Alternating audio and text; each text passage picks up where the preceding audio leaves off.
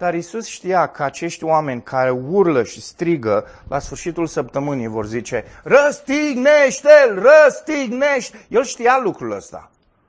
Că oamenii ăștia care zic Osana, oh, fiul lui David, care sunt super entuziasmați de minunile lui Isus, de ce face Isus, de cine este Isus, că Isus calcă peste toate lucrurile, acești oameni la sfârșitul săptămânii când Isus de fapt demonstrează că El nu calcă peste toate lucrurile, că El nu este în felul ăsta, că El a venit să-și dea viață și să moară, îi zic, răstignește Astăzi este Duminica Florilor. Am hotărât așa pe ultima sută de metri să adresez uh, această uh, sărbătoare, nu știu cum să o numesc, ea nu este neapărat o sărbătoare, deși noi am numit-o o sărbătoare. Uh, sărbătoare, cum am definit sărbătoarea? E interesant. Uh, ziua asta, în niciun fel, dacă ne întoarcem înapoi în lume, nu pare, în, uh, în timp, nu pare o zi de sărbătoare. Și o să vedem aspectul acesta. Noi ne păcălim când citim textul ăsta și uh, mai ales când avem astfel de titluri, intrarea triumfală în Ierusalim nu a fost o intrare deloc triumfală. A fost ultima săptămână în, din viața lui Isus. La sfârșitul săptămânii acelea Isus moare. Uh, în niciun fel nu vezi o intrare triumfală în felul ăsta. Ok? Că ne gândim noi din punct de vedere spiritual și știm că în cele din urmă moartea și învierea lui Isus a fost o chestie glorioasă care a schimbat viețile oamenilor, a schimbat istoria. Asta e cu totul altceva, dar din punct de vedere omenește, când te uiți la săptămâna asta, e o săptămână foarte dramatică. Și chiar ziua asta este o zi, o zi dramatică. Am uh, citit toate textele din uh, Evanghelii. Este unul dintre singurele evenimente uh, amintit în toate Evangheliile. De obicei, Matei, Marcu și Luca ne prezintă destul de multe evenimente asemănătoare și ne povestesc despre aceleași întâmplări din viața lui Isus, însă Ioan este o Evanghelie puțin mai mai uh, interesantă pentru că se concentrează pe anumite aspecte din viața lui Isus. Însă, când vor, vine vorba despre această intrare a lui Isus în Ierusalim, inclusiv Ioan face precizare la uh, ziua aceasta. Dar o să vedeți cum face el. Ce amintește Ioan cu privire la ziua aceasta. Am intitulat mesajul de astăzi Ce zi?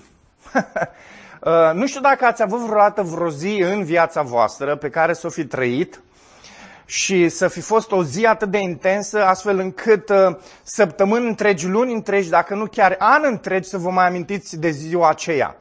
Uh, noi săptămâna asta am trăit uh, acum trei zile uh, o zi intensă și nu a fost așa de intensă pentru noi cum a fost pentru Nicolas. Chiar povesteam aseară cu el și uh, îi ziceam, tate, dacă închizi ochii, îți aduci aminte exact uh, cum ai căzut cu bicicleta. Acum trei zile Nicolas a căzut cu bicicleta și s-a spart buza. Și uh, uh, mulțumim Dumnezeu că nu a fost mai rău, putea să fie mult mai rău, puteam să fim la urgențe în câteva minute. Și povesteam cu el și ziceam, uh, poți să închizi ochii și să vezi cum ai alunecat, cum a fugit bicicleta în câmp și cum ai căzut cu capul de, uh, de marginea șoselei, de, mă rog, trotuarului. Și el zice, tati, poți să țin ochii deschiși și să-mi aduc aminte exact cum s-a întâmplat.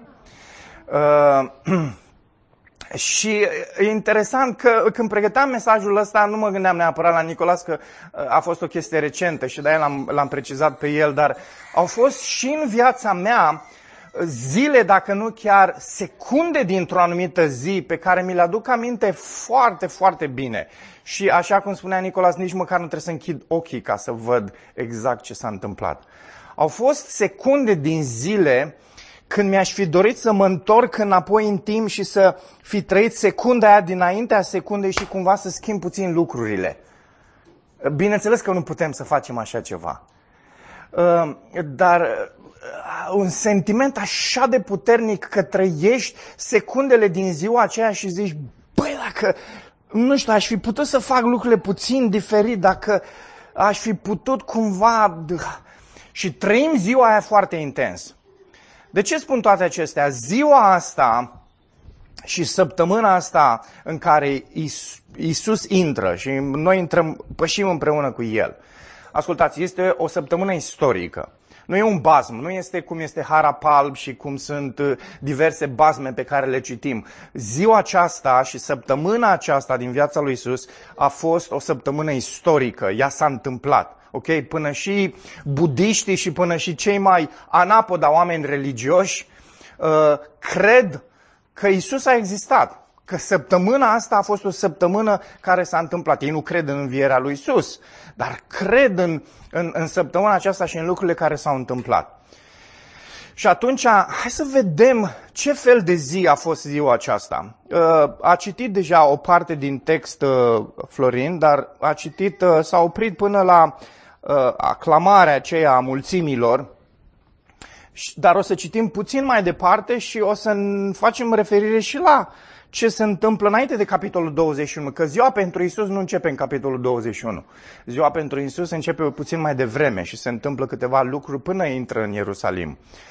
Uh, în Ierusalim, în perioada aceea, erau peste 2 milioane de oameni. Iosefus, un istoric evreu care nu are nimic de a face cu creștinismul, povestește din perioada aceea Uh, despre vremurile alea și amintește despre o perioadă de Paște, o săptămână de Paște, când în Ierusalim s-au strâns undeva la 2 milioane jumate de oameni. Uh, deci, în momentul în care probabil se întâmplă Matei 21, avem undeva la 2 milioane de oameni care sunt în contextul orașului de acolo. E un oraș care vibrează realmente, da? Și trebuie să-l vedem în felul ăsta. Hai să citim mai departe, unde a citit Florin, Matei 21, după care o să facem referire și putem să răsfoim și textul din Ioan 12. În Matei 21, lucrurile nu se opresc acolo, nu se opresc la mulțimile alea care exclamă și sunt entuziasmate și vibrează unii dintre ei că Isus a intrat în uh, Ierusalim. Isus se duce direct în templu, mai exact se duce în curtea neamurilor și uh, uh, face un lucru uh, fenomenal. E interesantă imaginea asta. Iisus intră pe un măgăruș și ai zice, omul păcii, omul care înghite pe toată lumea, este un, un tip de ăsta care nu are nicio problemă cu nimeni și se duce fix în templu și începe și dărâmă toate tarabele alea de pe acolo. Ok? Că erau foarte mulți negustori care făceau bani. Uh, și Iisus intră pe un măgăruș, dar și este el smerit și este el umil. Dar Isus este judecător. Și pentru că este judecător și pentru că este drept, se duce și face lucrul ăsta. Ascultați ce, ce zice Matei. Isus a intrat în templu și a scos afară pe toți cei ce vindeau și cumpărau în templu. Și făcea referire din nou la curtea neamurilor, că nu făceau lucrurile astea în templu, făceau în curtea neamurilor. Erau desconsiderați neamurile. E interesant, modul în care Dumnezeu a gândit templu, a gândit așa, curtea femeilor, curtea neamurilor și după aceea aveam partea în care intrau evreii.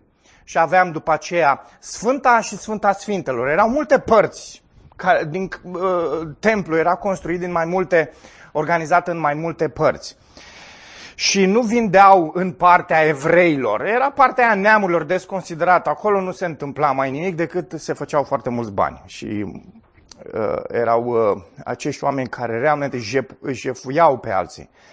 A răsturnat mesele schimbătorilor de bani, da? Deci amanetul nu e de acum, să știți. Amanet era și atunci, se schimbau bani, se făceau afaceri. Uh, și scaunele celor ce vindeau porumbei și le-a zis, este scris, casa mea va fi numită o casă de rugăciune, dar voi ați făcut din ea o peșteră de tâlhari. Au venit la el în templu niște orbi și șchiopi. Ascultați, ăia nu aveau ce să caute acolo. Evreii scoteau afară din templu. Dacă aveai o problemă din punct de vedere fizic, nu aveai voie să intri în templu. Nu aveai voie să intri la templu. Da? Ce ciudățenie. Că tocmai că oamenii care au probleme și oamenii care au nevoie trebuie să fie oamenii care să fie acceptați să intre la biserică, să intre în templu. Dar evreii n-au făcut nimic altceva decât să facă o pură religie și atâta din, uh, din ceea ce Dumnezeu le-a dat. Dar conducătorii preoților și cărturarii, când au văzut lucrurile minunate pe care le făcea, și pe copiii care strigau în templu, Osana, fiul lui David, au fost indignați, au fost supărați. S-au enervat și au zis, auzi ce spun ăștia? Iisus le-a răspuns, da, n-ați citit niciodată acolo unde scrie că din gura copiilor și a celor ce sunt alăptați ți-ai scos laudă?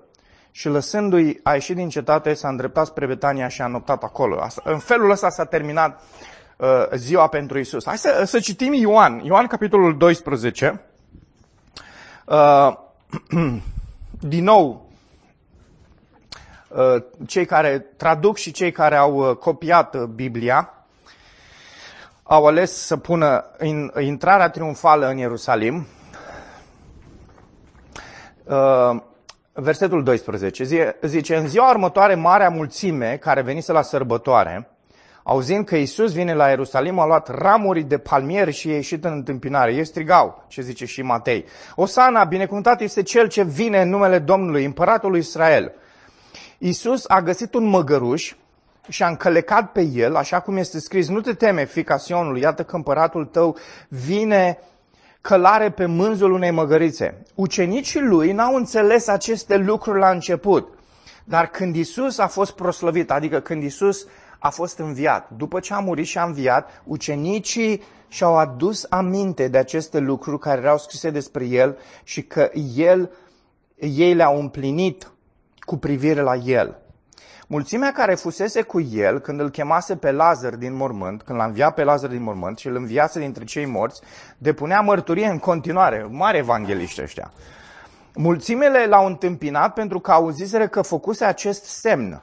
Farisei au zis între ei, vedeți că nu câștigați nimic? Iată că lumea se duce după Hristos, după El. Erau și niște greci acolo, printre cei care se duseseră la sărbătoare ca să se închine. Aceștia s-au dus la Filip, care era din Besaida Galilei, și l-au rugat zicând, Domnule, dorim să-L vedem pe Isus. Filip s-a dus și a spus lui Andrei, apoi Andrei și Filip s-au dus și i-au spus lui Isus. Isus le-a răspuns. Ascultați ce răspunde Isus. A venit ceasul ca fiul omului să fie proslăvit. Ce zice Isus aici este, a venit ceasul ca eu să mor. A venit ceasul ca să mor, să-mi dau viața pentru lumea aceasta și apoi să înviez. Adevărat, adevărat vă spun, zice Isus, că dacă bobul de grâu care cade în pământ nu moare, rămâne singur. Dar dacă moare, aduce mult rod. Cel ce își iubește viața o va pierde, dar cel ce își urăște viața în lumea aceasta o va păstra pentru viața veșnică. Dacă îmi slujește cineva să mă urmeze și unde sunt eu, acolo va fi și slujitorul meu, dacă îmi slujește cineva, Tatăl îl va onora. Acum, zice Iisus, sufletul meu este tulburat. Ascultați, Iisus zice asta. Și ce ar trebui să spun? Tată, scapă-mă din ceasul acesta? Dar tocmai de aceea am venit până în ceasul acesta. De aceea, Tată, proslăvește numele. Atunci a venit din cer un glas care a zis, l-am proslăvit și îl voi proslăvi din nou. Mulțimea care stătea acolo și care a auzit glasul a zis că a fost un tunet. Alții ziceau, i-a vorbit un înger. Iisus a zis, nu pentru mine s-a auzit glasul acesta, ci pentru voi. Acum, zice Iisus, are loc judecata acestei lumi. Acum va fi aruncat afară conducătorul acestei lumii și când voi fi înălțat de pe pământ, îi voi atrage la mine pe toți. Spunea lucrul acesta pentru a arăta cu ce fel de moarte urma să moară. Amin. Ascultați, astea sunt părți din ziua aceasta pe care a trăit-o Isus. Și împreună cu el o grămadă de alți oameni.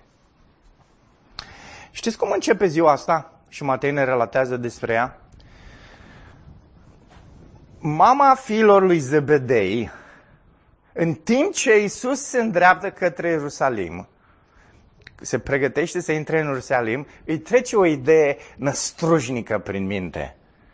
Și zice, o, ce-ar fi dacă, și puteți să deschideți la Matei 20, ce-ar fi dacă cei doi coconi ai mei, cei doi fii ai mei, uh, făcând referire la Iacov și Ioan, ce ar fi dacă ei doi ar sta la stânga și la dreapta lui Isus? Ar fi interesant. Am doi fii care sunt cu Isus și ar fi interesant ca acești doi fii ai mei să fie cei mai importanți oameni din împărăția lui Isus. Și vine la Isus și zice chestiunea asta. Ascultați, gândiți-vă la următorul aspect. Isus se îndreaptă către Ierusalim. Intră în ultima lui săptămână care înseamnă moartea lui. Și în timp ce el face chestia asta, vine o cucoană la el și zice, auzi, sunt doi băieți pe lângă tine. N-ai vrea cumva ăștia să fie cei mai importanți oameni din împărăția ta? Și ascultați, Matei 20 zice că lucrurile nu s-au terminat aici. Ceilalți care erau, ceilalți ucenici, că Iisus nu avea doar pe Iacov și pe Andrei, ceilalți ucenici, când au auzit, păi cine sunt ăștia doi? Adică noi ce? Noi nu suntem cu Isus? Adică ce? Noi nu avem pedigree? Cum adică? De ce doar ei? De ce nu și noi? Și au început să fie, scrie Biblia, indignați, adică supărați, întristați în inima lor că, băi, de ce nu le-a trecut lor ideea asta înainte să-i treacă mamei lui Zebedei? Și Isus, care știe ce se întâmplă în inima omului, a știut ce se întâmplă între ei. Și ascultați, Isus vine și le spune, știți ceva? Lucru pe care vi-l doriți voi e interesant. Dar să vă precizez un lucru. Eu nu mă duc la Ierusalim ca să devin împărat și să-i cuceresc pe romani, eu mă duc la Ierusalim ca să-mi dau viața. Da, mă duc. Și uh, hai să deschidem, să ne uităm ce zice Isus. Versetul 24. Ceilalți zece, când au auzit, au fost indignați de cei doi frați. Isus a chemat la el și le-a zis, știți că domnitorii neamurilor fac pe stăpâni, pe stăpânii cu el, cu ele, iar mai marilor se poartă cu tiranie cu ele, între voi să nu fie așa. Ci oricine vrea să fie mai mare între voi trebuie să devină slujitorul vostru. Iar cel ce vrea să fie primul între voi trebuie să devină sclavul vostru. Uitați cum. Tot așa cum și Fiul omului a venit nu ca să fie slujit, ci ca să slujească și să-și dea viața ca răscumpărare pentru mulți. Și în contextul în care ăștia se ceartă pe poziții, și ascultați, e așa de trist pentru mine că imaginea asta a rămas încă așa de prezentă în viețile noastre. De foarte multe ori, în loc să luăm Evanghelia în serios și în loc să luăm moartea și învierea lui Isus în serios, noi ne gândim cum să facem bani din lumânări, cum să facem bani din că ne promovăm nu știu ce chestie, cum să facem bani că... Și tot ne gândim la poziții și ne gândim la uh, uh, cum să ne meargă nouă mai bine, chiar făcând apel la Evanghelie, în loc să ne gândim cum putem să-i slujim pe ceilalți, cum putem să ne dăm viața pentru ceilalți. Ascultați, Iisus zice, înainte să intre în Ierusalim, eu am venit să-mi dau viața pentru mulți. Zice, eu n-am venit să fiu împăratul ăla care dictează și face ce vrea. Zice, nu, eu am venit să fiu slujitorul și am venit să fiu sclavul tuturor. Și ascultați, da e, când vorbești despre aspectul ăsta oamenilor care nu-L au pe Dumnezeu, zic, păi asta e o nebunie. Păi nu asta înseamnă conducere, domne. Nu asta înseamnă să fii rege, nu asta înseamnă să fii președinte, nu asta înseamnă să fii numărul unu. Numărul unu înseamnă să fii, să calci peste toată lumea. Iisus nu este așa. Iisus a venit și a răsturnat toate lucrurile astea și a zis să fii numărul unu înseamnă să fii sclavul tuturor și să-ți dai viața pentru ei. Și Isus a făcut lucrul ăsta. Și ascultați, e, e cel mai dificil lucru. E cel mai dificil lucru. Știi ceva? E foarte ușor să dai, din ca- să dai din coate, să calci peste toată lumea și să faci bani ca un tâlhar. E foarte ușor să faci lucrul ăsta.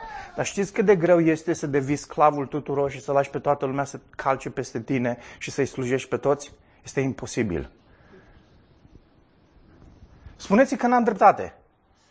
Oamenii din lumea noastră spun că ai putere în momentul în care calci peste tot. Știți că e foarte ușor să faci lucrul ăsta. Foarte ușor. Nu trebuie decât să minți, să te compromiți și să manipulezi niște oameni astfel încât să ajungi să faci lucrul ăsta. E foarte ușor. Dar este imposibil să devii slujitorul tuturor și să-ți dai viața pentru ei. E imposibil. Dar Isus ne arată prin Evanghelie că El tocmai asta a venit să facă. Și înainte să intre în Ierusalim, despre asta ne vorbește. Uitați ce am venit eu să fac. Despre asta este ziua florilor. Despre asta este ultima săptămână. Pe lângă ucenici, pe lângă mama lui Zebedei, îi avem pe, Ioan zice, pe cei care au fost martori la învierea lui Lazar. Și au fost fascinați de învierea aceea. Și au fost așa de fascinați de învierea aceea încât încă continuau să povestească despre ce a făcut Isus. Și povesteau și povesteau și povesteau. Dar știți ce e trist? Că la prima vedere, da, e spun că trebuie să, să ne uităm cu atenție. La prima vedere zici, wow, Duminica Florilor, e interesant. Dar Isus știa că acești oameni care urlă și strigă la sfârșitul săptămânii vor zice, răstignește-l, răstignește El știa lucrul ăsta. Că oamenii ăștia care zic, Osana, oh, fiul lui David, care sunt super entuziasmați de minunile lui Isus, de ce face Isus, de cine este Isus, că Isus calcă peste toate lucrurile, acești oameni la sfârșitul săptămânii când Isus de fapt demonstrează că El nu calcă peste toate lucrurile, că El nu este în felul ăsta, că El a venit să-și dea viața și să moară, îi zic, răstignește-L. Oamenii ăștia care strigă, Osana! Osana! Sunt unii care se pocăiesc și zic, a, gata, mă pocăiesc imediat. Dar când văd ce înseamnă într-adevăr viața de pocăință, nu mai strigă. O săptămână, dragilor. Nu vorbim despre o lună, despre 2 ani, despre 5 ani, despre 10 ani. O săptămână le-a trebuit unor oameni. De fapt, mai puțin de o săptămână, că s-a întâmplat undeva pe vineri. Joi seară, vineri. Joi noapte, da? Le-a trebuit doar câteva zile să zică, a, știi ceva, nu mai strigăm Osana, strigăm răstignește Că Isus n-a mai făcut nicio minune, Isus nu s-a mai duelat în niciun fel cu romanii. Iisus n-a mai făcut uh, show, așa cum a făcut la mormântul lui Lazar. Iisus a știut toate lucrurile astea. Oare ce-o fi fost în inima lui de ziua florilor? Păi textul ne spune. Iisus a fost, sufletul lui a fost tulburat. E, e incredibil să vezi aspectul acesta. Uh, Ascultați, e ușor să ne gândim la sufletul lui Isus ca fiind plin de compasiune. Și vedem asta în text. Îl vedem pe Isus care este plin de compasiune. Uh, uitați-vă numai la orbii aceștia, capitolul 20. V-am zis că acolo începe. Când au ieșit din Ierihon și se îndreptau spre Ierusalim, o mare mulțime de oameni au urmat pe Isus. Lângă drum stăteau doi orbi. Când au auzit ei că trece Isus, au început să strige – ai milă, Doamne, Fiul lui David. Mulțimea îi musra, spunându-le să tacă, dar ei strigau și mai tare. Ai milă, Doamne, Fiul lui David. Iisus a oprit, i-a chemat și i-a întrebat, ce vreți să fac pentru voi? Ei au răspuns, Doamne, să ne fie deschiși ochii. Lui Iisus i s-a făcut milă de ei și le-a atins ochii imediat și au recăpătat vederea și l-au urmat. Și apoi când Ioan zice când a intrat în templu că au venit orbi și șchiopi, că au auzit că Isus este acolo și au venit ca să fie vindecat și Isus li s-a făcut milă de ei și a făcut lucrul ăsta. Ce zi! Ce zi! Extraordinară! Sufletul lui Isus este plin de compasiune față de astfel de oameni care, care trec prin atât de multă durere. Dar, dragilor, să nu ne oprim doar la sufletul ăsta plin de compasiune. Trebuie să, trebuie să vedem acest suflet tulburat. Da, am, am tot spus aspectul ăsta. Și îmi place că Ioan subliniază chestiunea asta. De ce este sufletul lui Isus tulburat? Hai să citim textul, hai să-l recitim. Versetul 27, încă o dată, zice, Acum sufletul meu este tulburat. ce ar trebui să spun? Tată, salvează-mă din ceasul acesta? să nu trăiesc ceasul ăsta? Iisus nu, nu, nu se gândea după ce lucrurile s-au întâmplat, se gândea înainte să se întâmple lucrurile, pentru că el știa ce o să se întâmple. Da? Și Isus zice, ce să fac? Să, să, să nu mai trăiesc ceasul ăsta? Să nu mai trăiesc momentul ăsta? Dar tocmai de aceea am venit, zice Isus. Și el zice, Tată, proslăvește-ți numele. Și atunci a venit un cer, din cer un glas care a zis, l-am proslăvit și îl voi proslăvi din nou. Al cui a fost glasul ăsta? Al tatălui. Oamenii au crezut că au auzit un tunet. Interesant. Probabil că a fost foarte tare. Alții ziceau, a, venit, a, a vorbit un înger. Și Isus le zice, dragilor, nu pentru mine s-a auzit glasul acesta, ci pentru voi. Acum are loc judecata acestei lumi. Acum va fi aruncat afară conducătorul acestei lumi. Ascultați. Cum adică acum? Cum adică acum? Nu are loc judecata lumii mai încolo? La sfârșitul lumii? Ascultați. Judecata lumii de la sfârșitul lumii se va întâmpla pentru că judecata lumii s-a întâmplat deja. Ce zice Isus aici este, Tată, acum proslăvește numele. Cum? Proslăvindu-mă pe mine. Ce înseamnă lucrul ăsta? Că Isus a venit să moară și să învieze și în felul acesta să asculte de Tatăl perfect. Și făcând lucrul ăsta și-a dat viața pentru oameni, ca și ei să fie salvați și să fie răscumpărați. Ascultați, în momentul în care Isus face lucrul ăsta, are loc judecata lumii. În ce sens are loc judecata lumii? Păi, cine nu crede în ce a făcut Isus este judecat. Ori de câte ori auzi Evanghelia, ori de câte ori auzi despre moartea și învierea lui Isus și nu crezi, credința, necredința aia înseamnă judecată, că ești sub judecata lui Dumnezeu. Isus a murit. Isus a înviat pentru ca tu să crezi lucrul ăsta. Dacă tu nu crezi lucrul ăsta, înseamnă că ești sub judecata lui Dumnezeu și ceea ce se va întâmpla la sfârșitul lumii este doar să se declare faptul că ești judecat, să se confirme. Da, ești judecat, nu ai crezut în Isus. Mergi în iadă. Ascultați, de aceea autorul epistolei către evrei ne spune că Dumnezeu ne-a dat o viață ca să o trăim după aceea vine judecata. În viața asta, noi hotărâm dacă credem sau nu credem în Isus. Nu mai există o altă viață după aceea sau o altă viață sau o altă viață, cum spun unii că o să fiu și o maimuță și o să fiu și un berbec și o să fiu și o plantă. O prostie, o bazaconie chestia asta. E o nebunie. Ok? Îți trebuie mai multă credință să crezi prostia asta decât să crezi că Isus a murit și a înviat. Perioada asta între moartea și învierea lui Isus și până când Isus se va întoarce a doua oară este vitală, este importantă, este categorică pentru fiecare dintre noi. Crezi tu că a murit și a înviat Isus?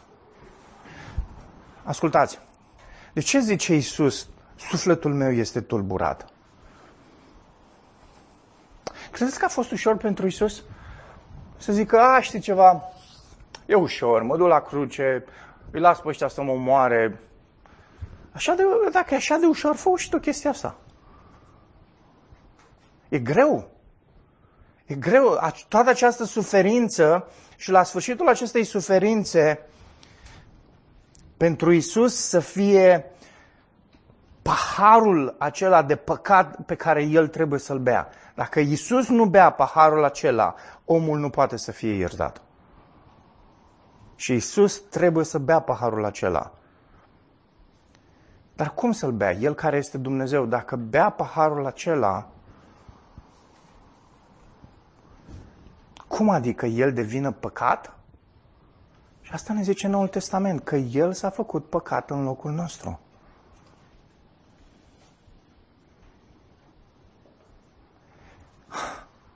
Nu este niciun lucru mai dificil în lumea asta decât despre ce povestim noi acum. Noi ne uităm la viața noastră și zicem că sunt o grămadă de lucruri grele și dificile. Ascultați, ăsta este cel mai dificil lucru care s-a întâmplat în istoria omenirii acesteia. Isus, care a luat păcatul lumii asupra lui și l-a făcut. Dacă tu crezi că Isus a luat păcatul tău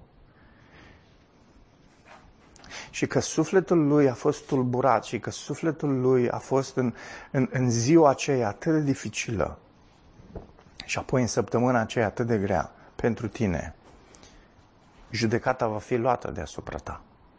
Nu vei mai fi sub judecata lui Dumnezeu, ci te vei bucura de iubirea, de dragostea, de compasiunea lui Dumnezeu și de o veșnicie cu El.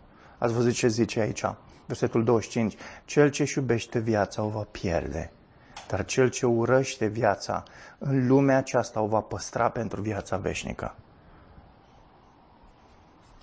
Viața veșnică. Este dincolo de lumea aceasta. Dar nu, nu se poate să rămâi sub judecata lui Dumnezeu și să, se, să te duci în lumea cealaltă cu Dumnezeu. Nu ai cum. Nu ai cum. Dacă ești sub judecata lui Dumnezeu, în lumea cealaltă nu ai cum să fii cu Dumnezeu, ci vei fi departe de Dumnezeu. De ce? Pentru că acum ești departe de Dumnezeu. Și ascultați, nu așteptați să treceți în partea cealaltă și să ziceți, o să vedem, poate o să se aducă niște mâncare pentru sufletul meu, poate o să se aprindă niște lumini și atunci o să am și o lumină. Nu. Scriptura spune că de omului s-a dat o viață după care vine judecata. Ascultați. Duminica de Flori nu este o duminică a bucuriei. Este o duminică a întristării. E o duminică în care Isus a stat față în față cu decizia morții. Da, noi ne uităm în urmă la duminica aceea și paradoxal mergem și facem grătar și ne merge bine. Unii oameni care habar n-au și nici nu cred în Dumnezeu și zic, a, sărbăt, Duminica Florilor. Duminica Florilor, cum 2000 de ani. Cel mai important suflet care a trăit vreodată pe pământul acesta. Dar un suflet care e viu acum persoană care vie în momentul ăsta a fost foarte întristată. Pentru că a stat în fața unei decizii de moarte. Da, poate să fie astăzi, Duminica Florilor, o zi a bucuriei. Cum? Dacă crezi asta. Dacă crezi că El este un suflet plin de compasiune, dacă El este un, un suflet care este, este un suflet de judecător, dar este un suflet care s-a străpuns pentru tine ca să ai viață și să nu fii judecat. În felul ăsta, duminica asta poate să fie o duminică a bucuriei. O duminică în care să spui am fost pierdut, dar acum sunt găsit de Isus. Dragilor, nu mă așteptați Duminica Paștelor. Duminica Învierii, așa cum e numită în creștinism, nu, nu, nu trebuie să așteptăm ziua de mâine. Ziua de mâine poate să nu mai fie pentru unii dintre noi. Nu cer să sperii pe absolut nimeni. Pe absolut nimeni nu încerc să sperii. Mă gândesc serios la viața mea când mă gândesc că s-ar putea să fie ultima zi. Dar de aceea este important și Scriptura are, are mesajul ăsta foarte clar și zice, astăzi este ziua mântuirii. Astăzi este ziua când trebuie să te împaci cu, cu acest judecător. Să fie nu doar judecătorul tău, ci să fie mântuitorul tău. El este judecător fie că vrei, fie că nu vrei. Dar să fie mântuitorul tău, trebuie să vrei lucrul ăsta. Trebuie să ai credință că El poate să fie mântuitorul tău. Nu e, nu e important să te uiți la Isus și să zici, Isus nu este doar judecătorul meu, Isus este mântuitorul meu. Și pentru că e mântuitorul meu, atunci păcatele mele le-a luat El, judecătorul. Ce judecător în lumea asta va spune, știi ceva, plătesc eu pentru tine? E ok, e în regulă, nicio problemă, poți să faci toate nebuniile din lume, eu o să... Iisus zice, toate păcatele tale, eu le iau. Eu le-am luat. Dragilor, mă rog ca Dumnezeu să facă lucrul ăsta în viața voastră. Să vă aducă în fața lui Isus, să vă uitați în ochii lui și să spuneți, wow, ce zi! ce zi poate să se întâmple în viața mea astăzi, în viața mea. Haideți să ne rugăm.